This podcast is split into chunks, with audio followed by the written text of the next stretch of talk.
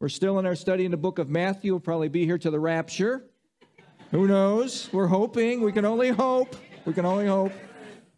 This week we're going to be talking about did you ever wonder if it's all true?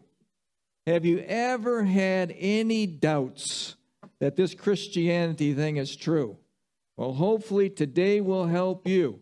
And I want you to realize something. When you, when you have doubts, what goes along with doubts? Disappointment. Disappointment. Doubts and disappointment are cousins, they go hand in hand.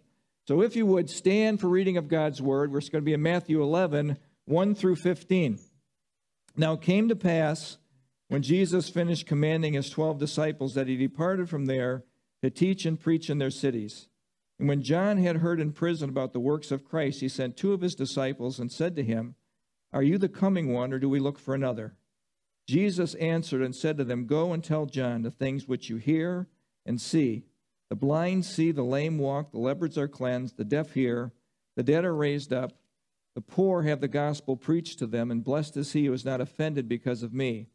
As they departed, Jesus began to say to the multitudes concerning John, what did you go out into the wilderness to see? A reed shaken by the wind? But what did you go out to see? A man clothed in garments, soft garments? Indeed, those who wear soft clothing are in kings' houses. But what did you go out to see? A prophet? Yes, I say to you, and more than a prophet, for this is he of whom it is written, Behold, I send my messenger before your face, who will prepare, who will prepare your way before you. Assuredly, I say to you, among those born of women, there is not risen one greater than John the Baptist, but he who is least in the kingdom of heaven is greater than he. And from the days of John the Baptist until now, the kingdom of heaven suffers violence, and the violent take it by force. All the prophets uh, prophesied until John. And if you are willing to receive, receive, if he is the uh, receive it, he is Elijah who is to come. He who has ears to hear, let him hear. This is the word of God. Good. Thank you, Father, for this time. Thank you that you've allowed us to carve time out of our week to study the infallible, inerrant word of the living God. Father, we hear from many voices during the week, moment by moment, second by second. We want to hear your voice speak to our hearts things that are important to you. Open our spiritual ears, open our spiritual eyes, open our hearts May we receive what you have for us today. In Jesus' name, amen. Please be seated. The theme of Matthew is Jesus is the coming King. Now, I say this every week, so one of these days you're going to get a test, and I'm going to ask you, what's the theme of Matthew? Everyone should know this answer. It should be 100%. But I want you to, I want you to think about something. This thing of doubt has, has crept into all of our lives. At some point, with the right stressors, you can have doubt. Doubt. Did you ever wonder if it's all true? Is Jesus the real deal?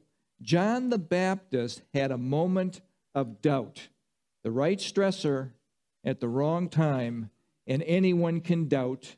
Anyone can have disappointments. Anybody can have disappointments. Now, chapters 11 through 13, there's a transition. Up to now, Jesus' popularity has been peaking and peaking and peaking. The multitudes are following him, but he's going to experience opposition now, more and more opposition. And eventually, the nation of Israel will reject him and end up, he'll end up being crucified down the road. Israel has heard the message. They've heard it loud and clear about the Messiah. John the Baptist was the forerunner. He introduced the nation who was away from God to Jesus the Messiah. He prepared the way. Jesus gave the message of, of the kingdom of heaven. His disciples are going out two by two now to give a message of the kingdom of heaven. And the message is this repent, for the kingdom of heaven is at hand. Remember that word repent, that's metanoia. It's a change of mind, a change of heart, and ultimately leads in a change of direction. I'm changing the course of my life, I'm following the master. Well, Jesus is putting this before the nation of Israel. Either repent and receive me or reject me. And that is what the nation is being offered here. They're being offered the kingdom. Now remember, for every person that ever has lived on the face of this earth, God is doing something special. The entire Trinity is involved in your salvation. Remember, Jesus said, No one can come to me unless the Father draws him in John 6 44. We know that the Holy Spirit convicts of sin, righteousness, and judgment in, in John 16 8. And Jesus in John 12 32 says this If I am lifted up, I will draw all men to myself. You have Father, Son, Holy Spirit involved in your salvation. You experience that at some point in your life. For those who are outside of Christ, they have this constant tug I'm real, come to me. I'm real, come to me. Believe in me, receive me. There's this constant plea of God. Now, the disciples are going out two by two last week. They, they're departed. They're going to preach. The kingdom of God is at hand. They're also going to enter into Satan's domain, cast out demons, heal the sick, heal the ill, and that sort of thing. Now, this time, we're going to be talking about John the Baptist. He will have a moment of doubt. And please remember, John the Baptist was Jesus' cousin. He's six months older than Jesus. I would imagine they spent some time together. Some time together. He was also the forerunner. He is a friend of Jesus, yet he has a question Are you really the Messiah? If I'm in prison and the Messiah is supposed to set the prisoners free, why in the world am I in prison? So in verses 1 through 6, are you really the Messiah? Now it came to pass when Jesus finished commanding his 12 disciples that he departed from there to teach and to preach in their city. So the disciples are going off two by two with all the instruction that Jesus has given them in chapter 10, realizing that opposition will come, realizing they're going into a dangerous world, realizing that the Roman Empire is not going to be friendly to him, nor the Jews that are under the control of Rome will be, be, be friendly to them. And now he's going to run into this. They're gone, the disciples are gone, and Jesus is going to be preaching in Galilee. Well, Galilee is where John is in prison. Herod the Tetrarch, Herod Antipas is the Tetrarch or the ruler of Galilee, the northern part of Israel. So that is where the preaching is taking place, and John now knows, he hears from his, from his, from his compatriots that Jesus is preaching in these cities, and he's going to want somebody to go and talk to them. That's the following verses. And when John had heard in prison about the works of Christ, he sent two of his disciples and said to him, Are you the coming one? Are you the one? Are you the one that we look for? We look for another. And Jesus answered and said to them, those disciples, Go and tell John now, notice that Jesus just doesn't do what we would do. Yeah, I'm the, I'm the Messiah. I mean, it's obvious that I'm the Messiah. Can't you tell I'm the Messiah? You know, he didn't do that. No, he just shows them the evidence.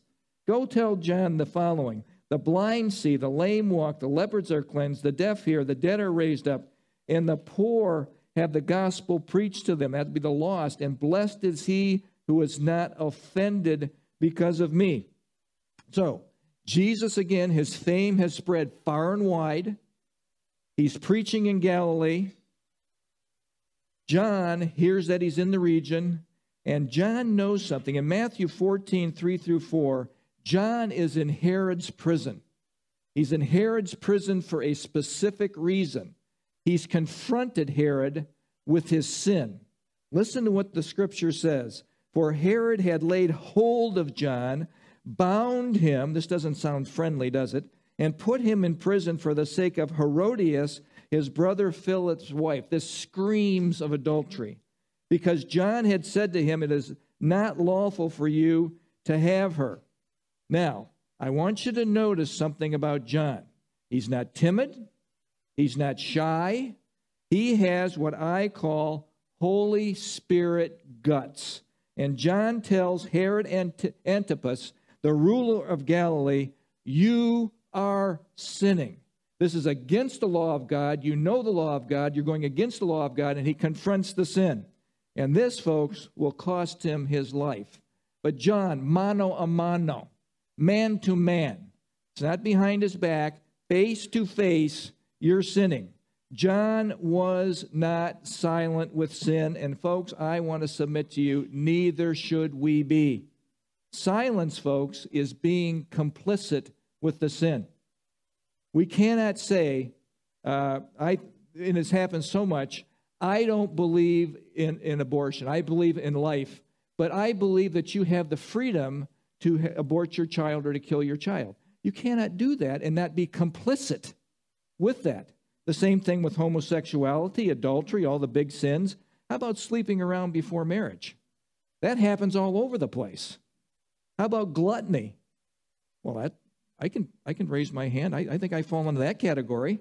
Uh, drunkenness, gossip, grumbling, got that one. Uh, you get the picture. It's being complicit is being involved with sin. So we are to address sin in our own lives as the Spirit of God convicts us, not just ignore it, not just sweep it under the rug. And if it's significant enough and you have a relationship with somebody, you're to gently come up to them and try to re- redirect and say, hey, are you thinking about what you're doing? Now, I want you to think about this. The culture that we're living in could care less about that list of sins that I just, just put out. Could care less about that. They don't even think it's a sin. They just think this is normal living in America. And that is because this is what has happened to America. America is post Christian.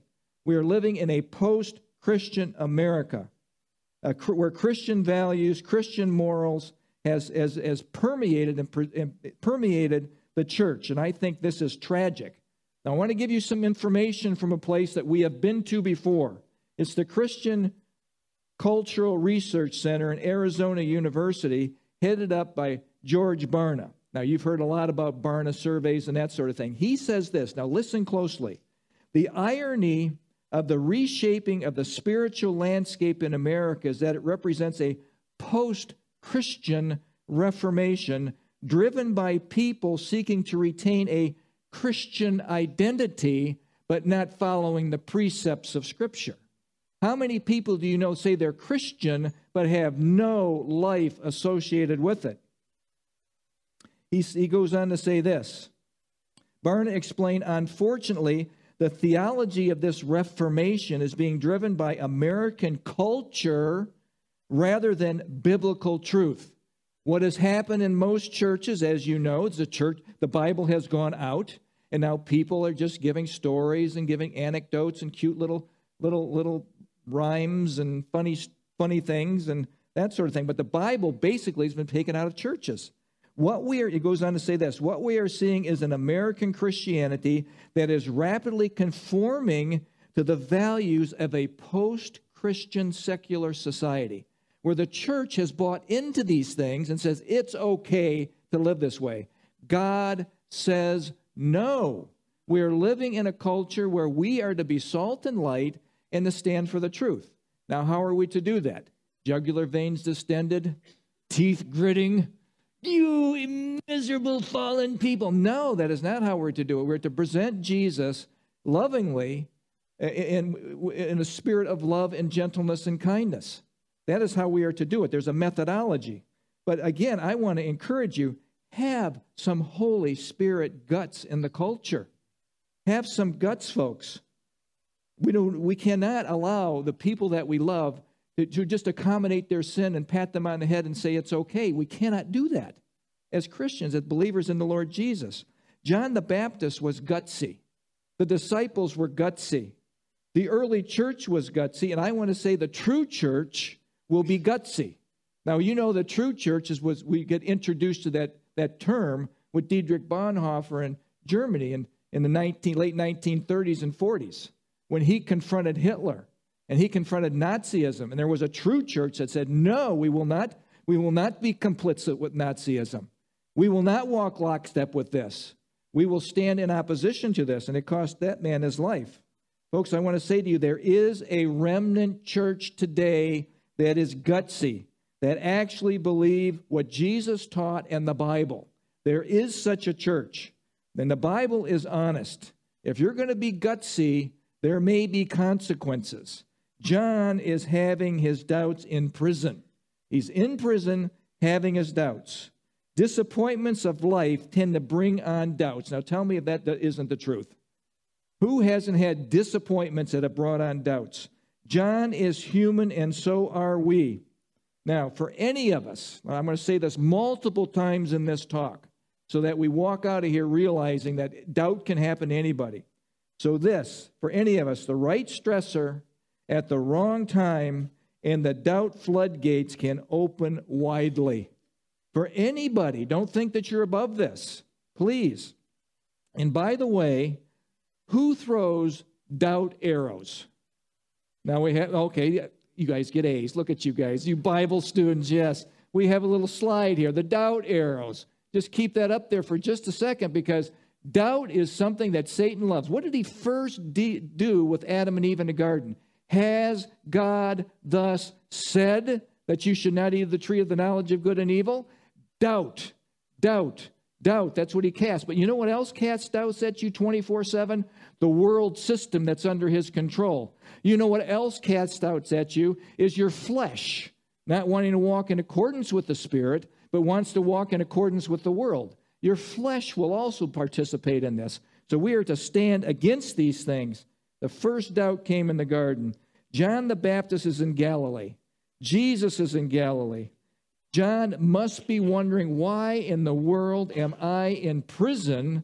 If you're in Galilee and you're the Messiah, why, are, why, why am I not being set free? And he's doubt, doubt, doubt is coming at him. Are you the coming one? He says. Are you the coming one? Now, I want to show you something. Now, John knows the Old Testament scriptures.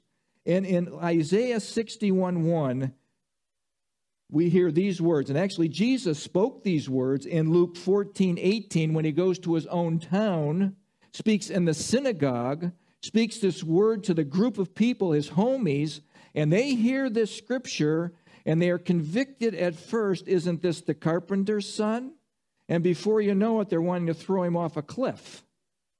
Hear the words of the prophet Isaiah that Jesus repeated in Luke The Spirit of the Lord God is upon me because the Lord has anointed me to preach, kerusso, herald truth to the culture, to preach good tidings to the poor. He has sent me to heal the brokenhearted, to proclaim liberty to the captives and the opening of the prison for those who are bound. Now, this could be spiritual prison, but I bet you that John was associating this to him being in Herod's prison. But I think you can I think Jesus came to open us free us from the prison of so many different things our emotions, our feelings, our past, things that have kept us captive. The doubt arrows are flying and they're hitting John on target. What is the target of doubt? The mind, the soul. Remember, that is the battleground. That is the battleground. Satan doubt target is your mind, is your mind. And watch what Jesus does. And again, he doesn't address the messengers of, of, of, John with just go tell him I'm the Messiah and he just needs to believe this. No, he gives them evidence. He gives them evidence. Jesus counters the doubt barrage in the same way that we need to counter the doubt barrage that's coming at us on a daily basis with the truth. The blind see, the lame walk, the leopards are cleansed. We tell them the truth. The Lord Jesus Christ is the king of my life, not the government, not the cultural changes. I walk lockstep with what he teaches, not what the world teaches. So when they start shooting arrows at you of doubt, folks, you believe the truth. You believe the truth. And this is the truth. Now tell me if this doesn't resonate with you. I mean, most of you will just agree with this, I believe. This is the truth.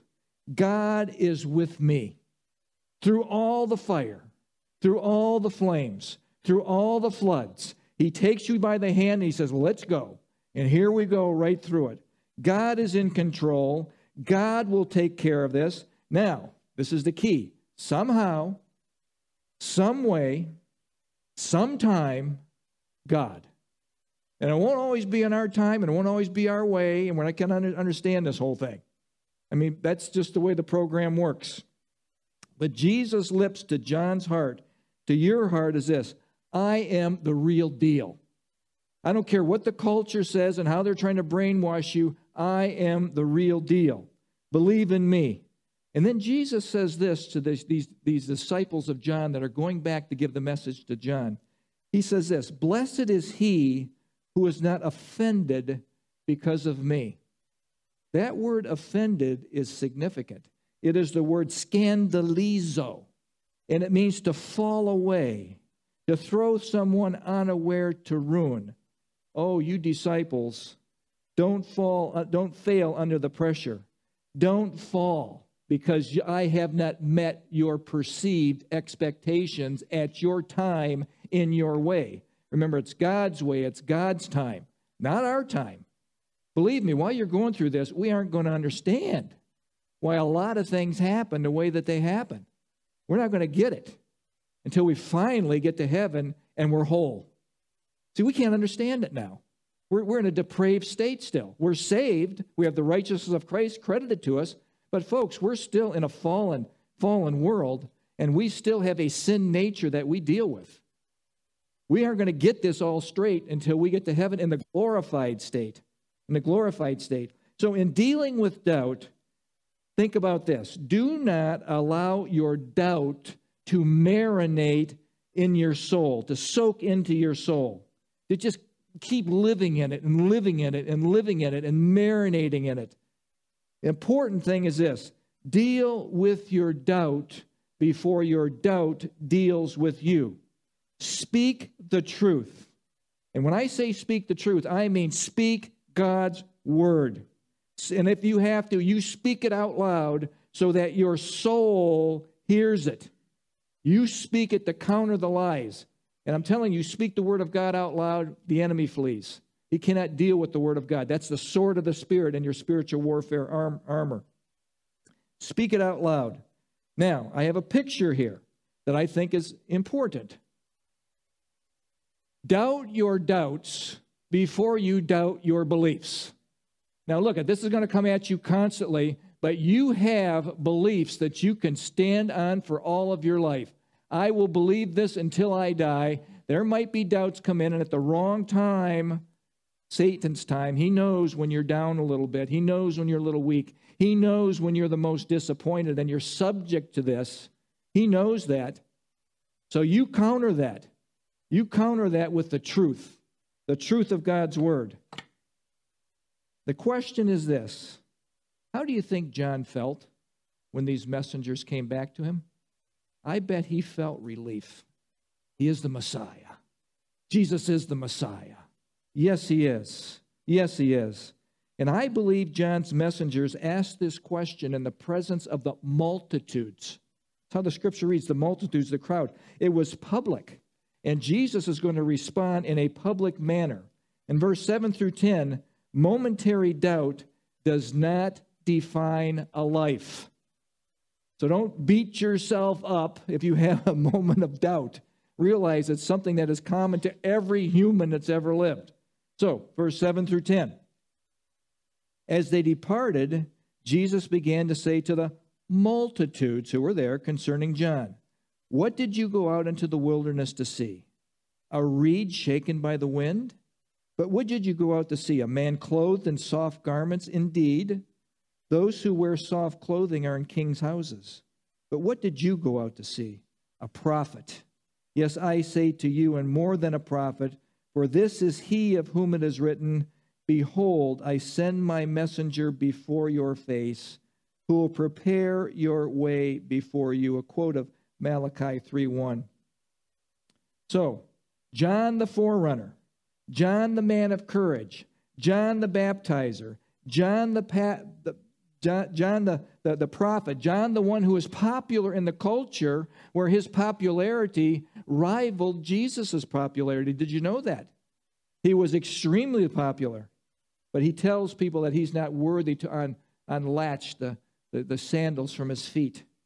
John was not a wavering reed, and he's telling all these people in earshot that have heard the question, the question brought by the disciples of John. He wasn't a wavering reed. He wasn't blown about by the world's opinions. And I would encourage you not to be blown about by the world's opinions.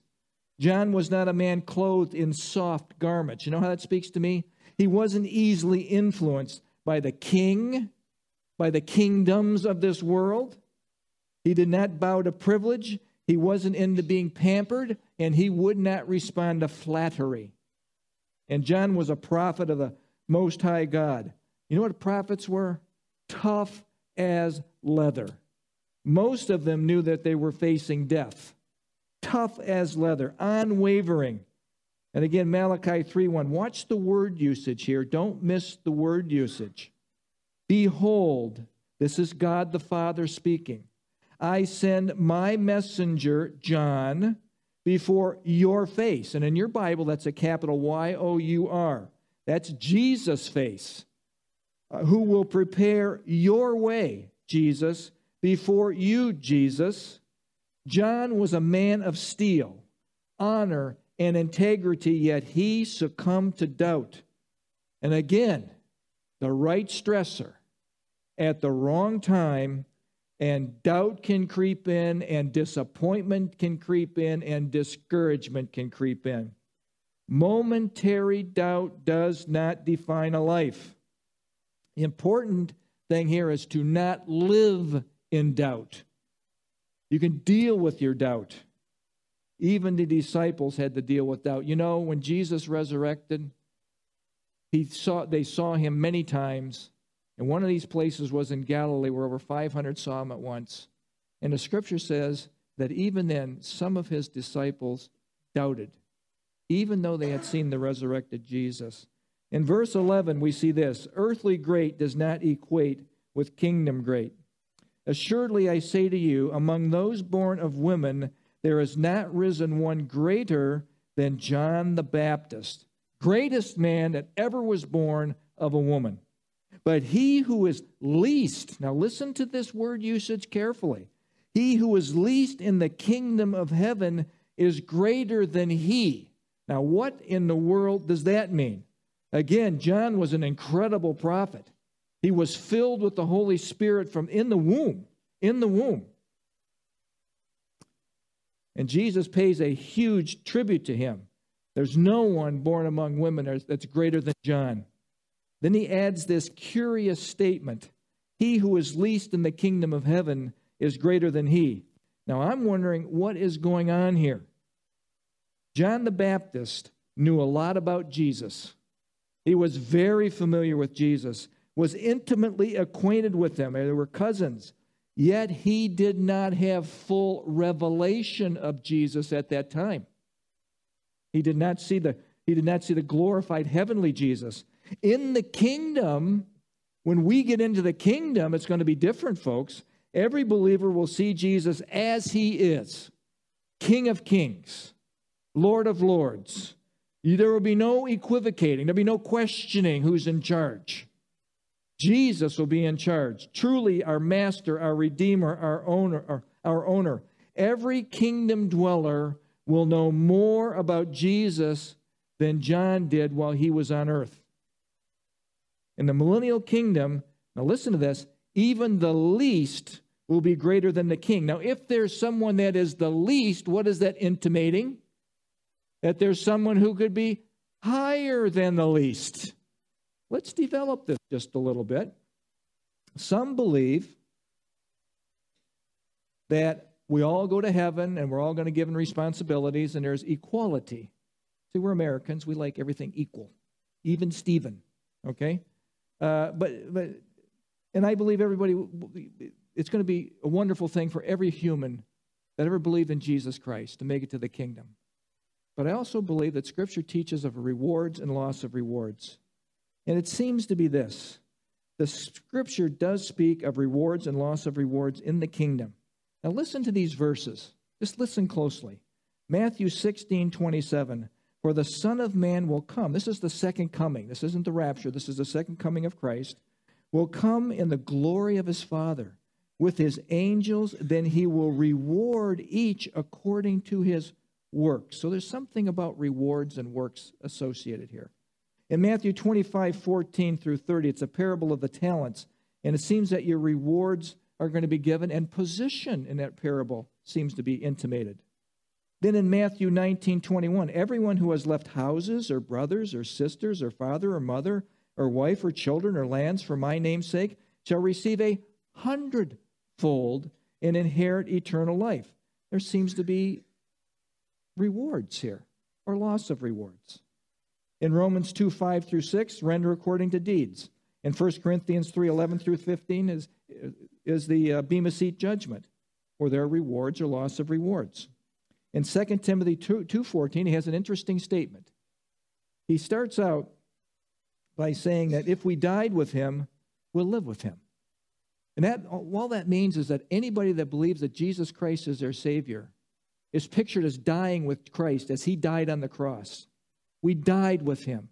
We have Christ's righteousness credited to us immediately, instantly, the second we say yes. Then he makes the following statement If we endure all the trials of life, seems that there's significant things that God holds high. If we endure, we will reign, rule with him. So there's this, this intimation that there's rewards here. Now, think about this. It seems that rewards are associated with responsibility. The apostles would be judge, judges over the 12 tribes of Israel in Matthew 19 28. In the parable of the talents, which I already spoken about, I will put you in charge of many things, you who are faithful. And in 2 John, verse 8, it says this Do not lose the things we work for, but that we may receive a full reward. Not a partial reward, a full reward.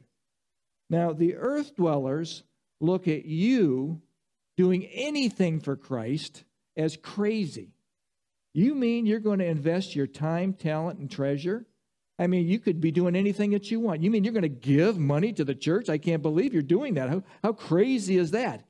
But you'll go to the casino and to the casino god and give all kinds of money to that or to the alcohol god or to whatever else god that you have. Folks, listen to this. Being great in the kingdom is not about prestige and privilege for that individual. Rather, it involves responsibility and sacrifice. And hear this loud and clear. There will be no believers, braggers, no believing braggers in the kingdom. Oh, look at me. Look at my crowns. Well, first of all, you're going to have them. You're going to throw them at the feet of Jesus. Every single person in that kingdom will realize I am here for one reason Jesus. That is it. It is not me. No, and there'll be no jealousy in the kingdom. Can you, can you imagine that? Folks, we reek with this. We reek with jealousy and competitiveness and that sort of thing. That's our fallen flesh. Earthly great will not equate with kingdom great. In verse 12, the kingdom of heaven suffers violence. Now, this is not easy to interpret, and there's many interpretations of this. Let's see how we can figure out from this. And from the days of John, now notice the time frame, from the days of John the Baptist until now, the kingdom of heaven suffers violence, and the violent take it by force. Interesting statement. Interesting statement. First, notice the time frame. This is very important, the time frame. From the days of John the Baptist until who? Now, the time of Jesus. Narrow time frame. What's going on during this time frame? Kingdoms being offered. Kingdoms being offered to Israel. Accept or reject it, Israel. Please accept it. I'm the Messiah. I'll show you that I'm the Messiah. I'm doing all the things the Old Testament prophet said. I am He, I am He, I am He. Accept or reject. That's what's being put before them the kingdom offer. Kingdom now. They can receive it. They can receive it. Now, the kingdom of heaven suffers violence. It's overpowered. That word violence means it's overpowered. That sounds like opposition to me.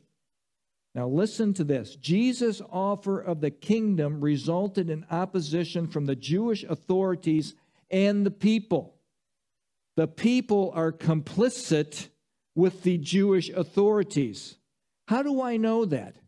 On Palm Sunday in Luke chapter 19, Jesus comes in and accepts his kingship, and, and he weeps over Jerusalem because he knows they're going to be traitors on him. And a few days later, the same group of people are screaming at the top of their lungs, Crucify him! Crucify him! The nation has rejected, the people of the nation have rejected. And then Jesus makes this interesting statement the violent take it by force. Can anyone exert force and violence over Jesus? Does Jesus mean violent men will take the kingdom by force? Force their will and their way on Jesus? Make him establish the kingdom their way? They're going to try. They're going to try. It seems that Jesus' day, men wanted the kingdom on their terms.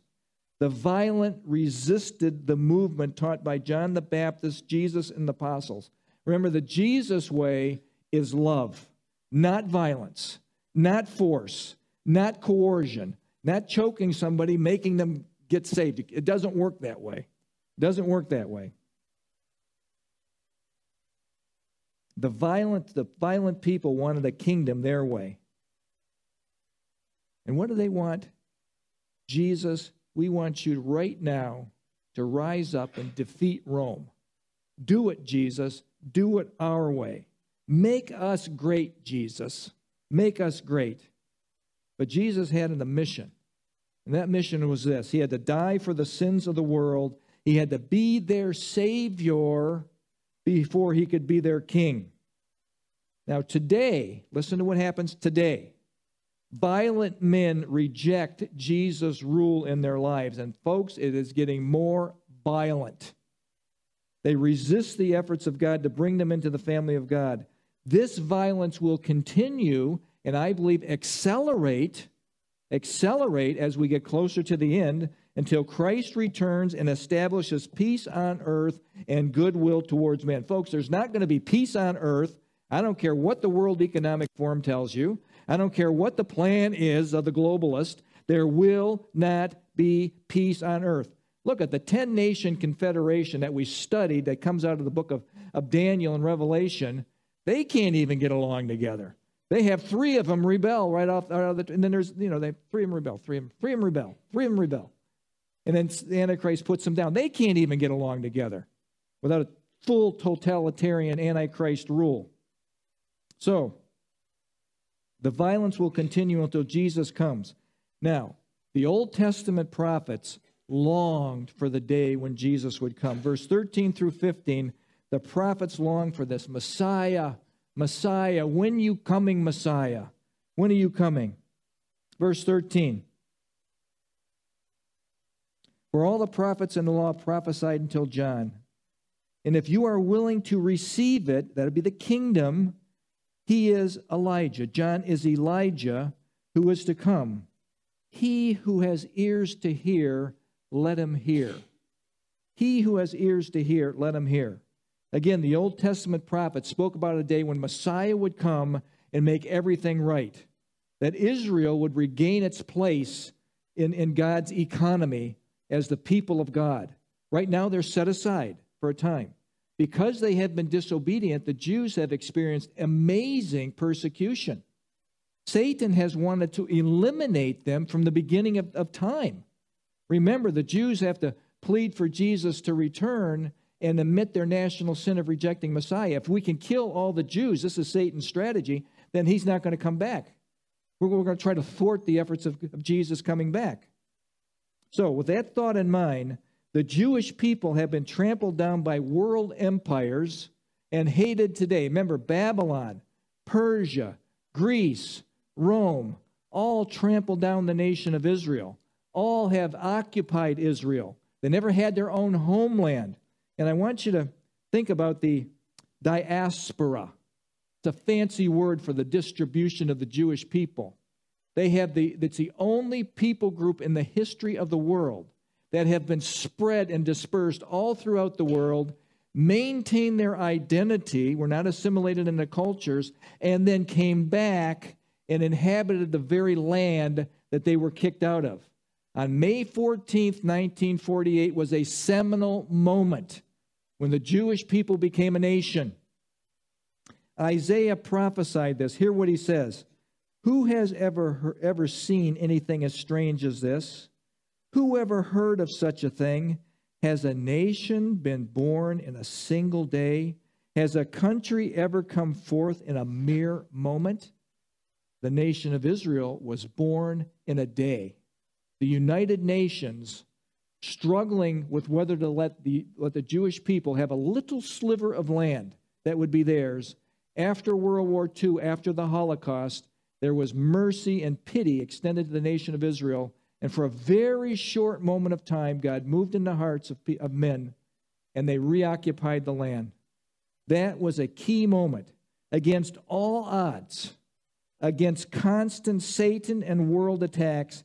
Israel which the scripture says is the wife of Jehovah.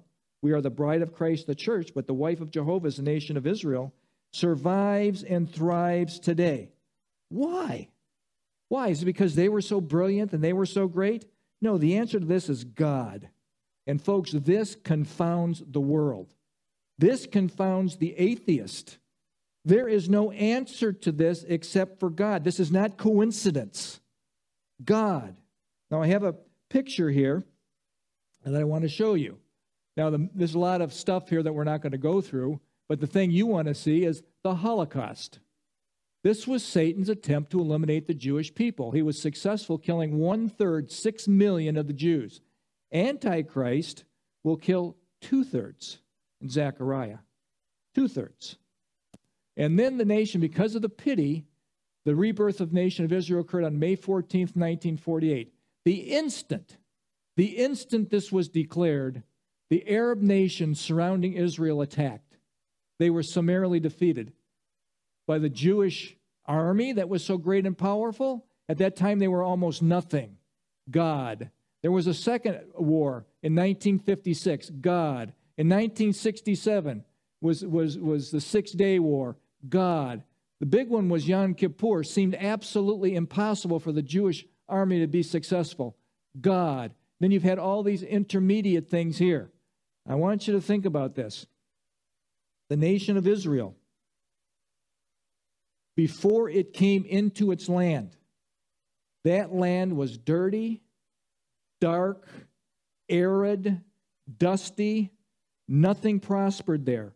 Mark Twain went there in 1867 or so, and he said this A desolation is here that not even imagination can grace with the pomp of life and action. I would not desire to live here. It is a hopeless, dreary, heartbroken land. Now, this man has had a lot of earthly wisdom, but he was an atheist. So he's devoid of godly wisdom. But he made a statement here about the land that was true at that point. Do you know when the Jews occupied the land, that land was irrigated, became an oasis? Do you know that they supplied a massive amount of vegetables to Europe? They're the main, the main producers of flour, flowers that, that go into the European area. Their economy prospers. They've discovered gas. Their technology is off the charts. Why is that? God, God, God.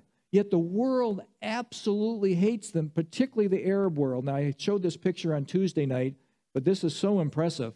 The Arab nations that surround Israel all want Israel's death, okay? But this little spot of land out of the whole earth, God has carved out for his people, and the world, the world doesn't want them to have it. One day, Gog will come down and try to defeat the nation of Israel. They will be summarily defeated on the mountains of Israel by God, not the IDF, Israel Defense Force, not by their Air Force or their great technology. They'll be so overwhelmed, they will know, and the world will know God saved the land and saved the people. Unequivocal. They exist because God placed them in the land. Folks, that's a significant thing. When they became a nation, the, the prophetic t- clock just clicked very close to the end. We are seeing today the apostasy in the church. We are seeing today a one world government push like never before in well eh, since Genesis chapter 11 with the Tower of Babel. This push for one world government is full speed ahead. Now, back to John. John was the last in a long line of prophets with a message that Messiah is coming. He was the last of the Old Testament prophets. And hear this had the nation received the kingdom that was being offered, had they received it, of the offer of the Messiah, then the, John the Baptist would have fulfilled a type of Elijah. Now, Elijah has to come, according to the Old Testament prophets, to prepare the hearts of the people. The people are going to be far from God. John was doing that in Jesus' time. Elijah will do that in the future. I believe he's one of the two witnesses in Revelation chapter 11. Explains Elijah very clearly. Many of the miracles that are occurring there occurred in Elijah's life. I believe that it'll be that time frame that he comes. So Malachi chapter 4, verse 5 through 6 says this Behold, I will send you Elijah. Every Passover Seder that's taken, there's an Elijah seat waiting for Elijah to come back. The prophet before the coming of the great and dreadful day of the Lord. The day of the Lord is a period of time culminating in a day when Jesus Christ will actually come to this earth. This day of the Lord, I believe, is the tribulation period, the seven year tribulation period. Okay?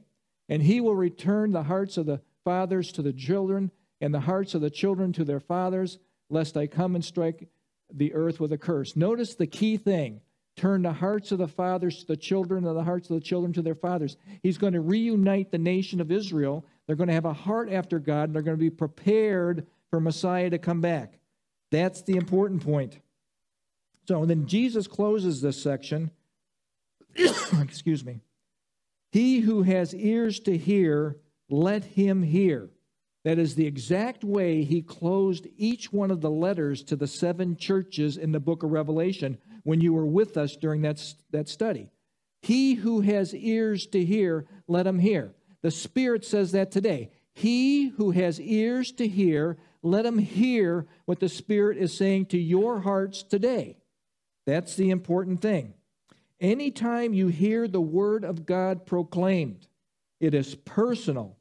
God's mouth to your soul, your spirit. Now, closing thoughts. And I'm going to ask you a question. Do not raise your hand with this question. Have you ever doubted if Jesus is real? If the rest of the world is right and we are wrong? Have you ever doubted the existence of God? Have you ever doubted that Jesus is God, that he will return, how about the question of heaven and hell? You know, people love to talk about heaven. Just about every obituary you, you see, they're with their heavenly something. It's heaven, they're in heaven. It's great, they're with the angels and all this vernacular that people use. But nobody mentions hell. Jesus mentioned hell more than he mentioned heaven. And folks, the majority of folks, unfortunately, are headed for hell in this world because they don't know Jesus Christ as their Savior. He is the rescue. People doubt the creation account, people doubt that it's all true. John the Baptist, even John the Baptist, went into doubt land. So that gives us a little bit of encouragement.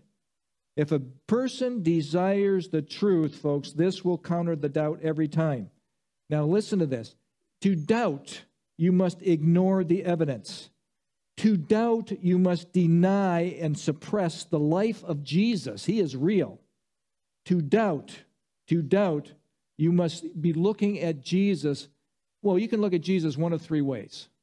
Either Jesus was, this is, this is uh, Josh McDowell's statement, which he stole from somebody else, which I'm taking from him. But anyway, either he was a liar, either he was a lunatic, which, by the way, his family thought he was crazy. The people in the synagogue that wanted to throw him over the hill thought he was crazy, okay? Or he is Lord. He is Lord. He is our ruler, our master, our owner. Which one is he? Which one is he? Now, I want to give you some doubt correctors in your life. As things come into your life, and they're coming in waves, folks, we, we have never been a generation that has been so pummeled on a consistent consistent basis with doubt arrows. The technology has produced this. It is before our face every moment of the day. We are inundated with this stuff. So, doubt corrector number one is Jesus' life, just the life of Jesus. Jesus actually existed, historically proven. There's 30, at least 30 historians that validate the life of, life of Jesus. A couple Roman historians, Suetonius, Tacitus, say, yes, Jesus existed. Jesus did a lot of these things. Josephus records, none of these people are Jesus, Jesus fans. The Jewish Talmud, which the Jews reject Jesus, acknowledge his life. Jesus existed. He had followers. He did miracles. He died on a cross. And guess what? The tomb was empty. Deal with it, world. The tomb was empty. The tomb was empty. There was eye, there's eyewitness testimony of his resurrection. And Jesus changed the world like no other person ever did. Bible prophecy is another, another one that'll help you assuage doubts. The Bible is the only holy book in the world with fulfilled prophecy. It has literally hundreds of fulfilled prophecies. No other religion has one. One. Islam tries to claim one. I mean, one. They try to claim one, and it is so cloudy, so hazy. It's like a Jeane Dixon. Well, I don't know if anybody who knows Jeane Dixon, but it was an old astrologer thing in, in the 60s. Yeah, they, they try to pull it out of there. Prophecies. Look at this book was written outside of time. Scripture says in 2 Timothy 3:16 it was God breathed. God theo breath nuptos. Theonuptos. God breathed. He put it in the hearts of people what to write. The number 3 doubt assuager is this, the existence of the Jewish nation. They're the only people in the history of the world that have been dispersed throughout the world and relocated in their homeland. How about this doubt eraser, the creation account? Now, look at the instant you go into public school, you have to deal with evolution, or and they don't even mention creation because that's crazy talk. That's crazy talk. It's, it's, uh, it's all science. Remember this science is observable, testable, and reproducible. Who was there? Who, who, who observed this? Who tested it? Who reproduced it? There's no science that's, uh, that, can, that can have credibility back to the creation. There's none. And I ask you two questions when you deal with evolution. Number one, can something come from nothing and that something that comes from nothing have morals and values? Just boom, comes into, into existence. Can something come from nothing? There's nothing, nothing, nothing, nothing ever comes from from, from nothing. And the second thing is transitional forms. They're really big on this transitional thing, going from one kind to another, or one lower level development to a higher level. Folks, there's billions of fossils. Billions. And there's not one, one, one evidence in all the billions of anything transitioning from a lower form to a higher form. In the beginning, God created the heavens and the earth. World Deal with it. You have to deal with the truth. That helps cancel doubt. And then this doubt corrector Einstein's theory of relativity has been recently confirmed by modern day physicists. Now, listen to this. This might not sound like a big deal, but it is. That space, time, and matter are correlative. You can't have one without the other. Now, what this means is that space, time, and matter came into existence at the same moment of time. Now, that, that, that's God, folks. That's not evolution. That's God. That's God. God created the heavens. And this last one I'm going to give you is the anthropic argument. And this is taken from, from Frank Turek's and Norman Geisler's book, I Do Not Have Enough Faith to Be an Atheist. What this means is this the universe, the earth, has been fine tuned for human life. The environment is perfect for you. Coincidence, happenstance, blind luck? What do you think? No, no, no. God created. He just it's not blind luck. In the vastness of the universe, universe, Earth is the only place humanity can survive. Earth was made perfect for your enjoyment. The anthropic argument is this it means anthropos, the, the, the man argument. There's five constants that represent a mere fraction. There's over a hundred of these. I'm going to give you five. Number one, it's going to show you that Earth is fine tuned just for you. Oxygen level is at 21%. If it were 25%, fires would spontaneously burst out on the planet. If it were for 15%, we would suffocate. It has to be 21%. And by the way, the globalist, the global warming hoax, the climate change hoax. Now, look, I know that if I, well, I'm not on YouTube anymore, but I'd be kicked off for that. But uh, look, there's not climate changes, folks. It does change. It goes up and down.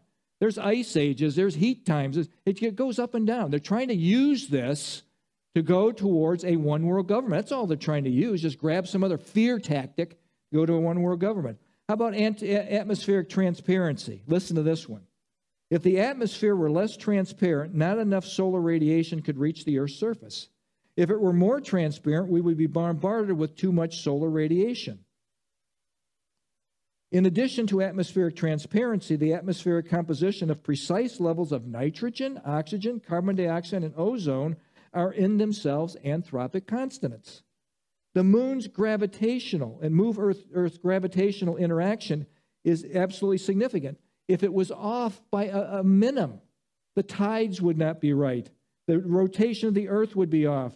The orbital ta- changes would make it such that Earth, life on Earth could not exist. Carbon dioxide level, it has to be, if it was any higher, there would be a greenhouse effect. If it was lower, plants would die. And if plants die, there's something called photosynthesis that makes oxygen, which we need. It's got to be perfect, CO2. How about gravity? Gravity, listen to this. I, I didn't I was going to write the number up here. 1 to the 37th power. Now just think about that. 37 zeros of something happening.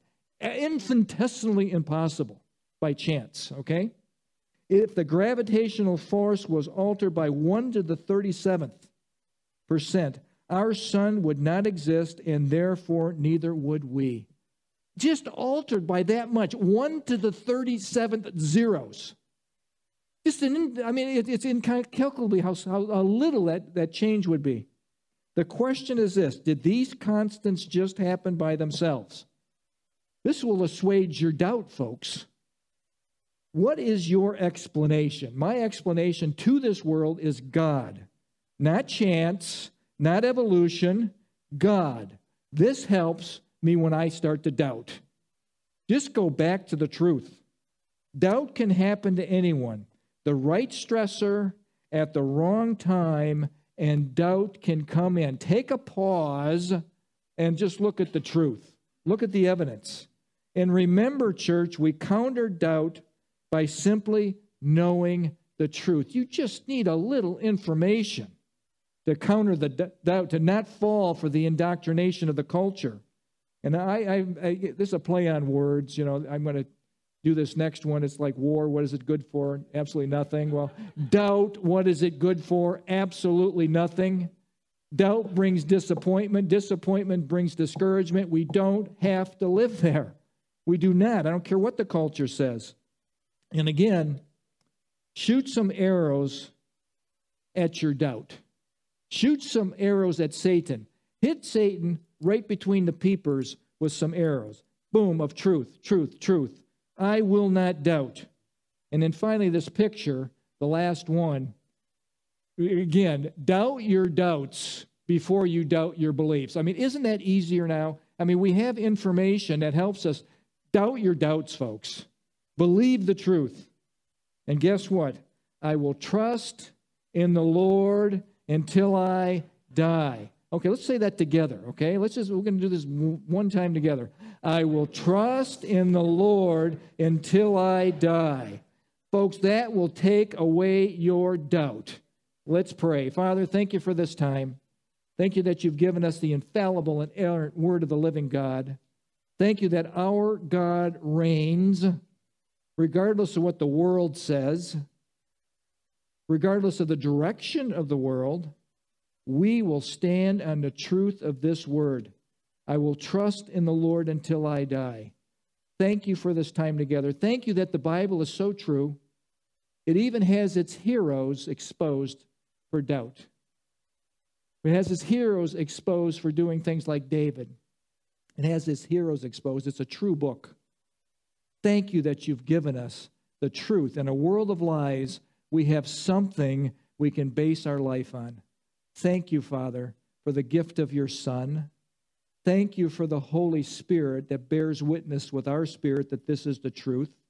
And thank you for giving us the inerrant Word of God that is the Word of truth. Thank you. In Jesus' name, amen.